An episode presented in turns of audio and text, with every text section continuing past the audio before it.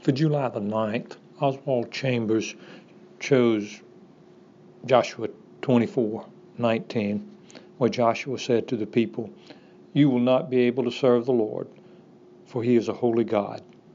He is a jealous God.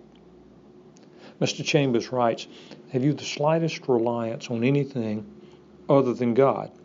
Are you sufficiently right with God to expect Him to manifest His wonderful life in you? And he closes and he says, If we really believe that God meant what He said, what should we be like? Dare I really let God be to me all that He says He will be?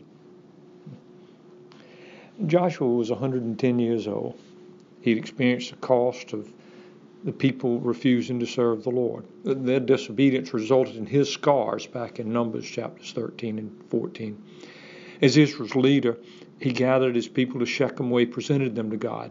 They stood Coram Deo before the face of God at the same site where 700 years earlier their father Abraham heard God covenant with him, saying, To your descendants I will give this land.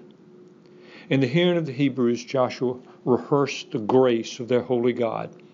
At the age of 75, Abraham was snatched as a brand from the fire of worshiping moon gods and brought to the one true Lord.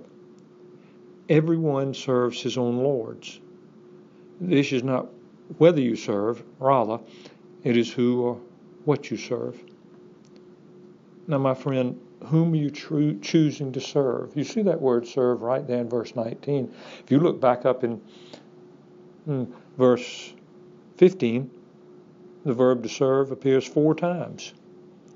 Service does not so much establish your choice as it confirms your choice. Choosings are of the mind, whereas service is the effectuation of the mind's choice. Who does the world see you serve? Whomever you're serving, that's who you trust.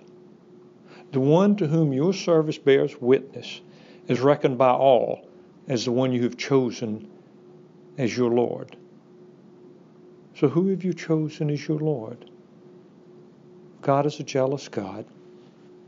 Joshua says it right there. He is a jealous God. He will not forgive your transgressions or your sins. So, who will you serve? Will you stand with the people of the Lord and says and say, as Joshua set it forth up in verse 15, as for me and my house, we will serve the Lord. May that be true in your life and in the lives of your descendants. For Jesus' sake. Amen.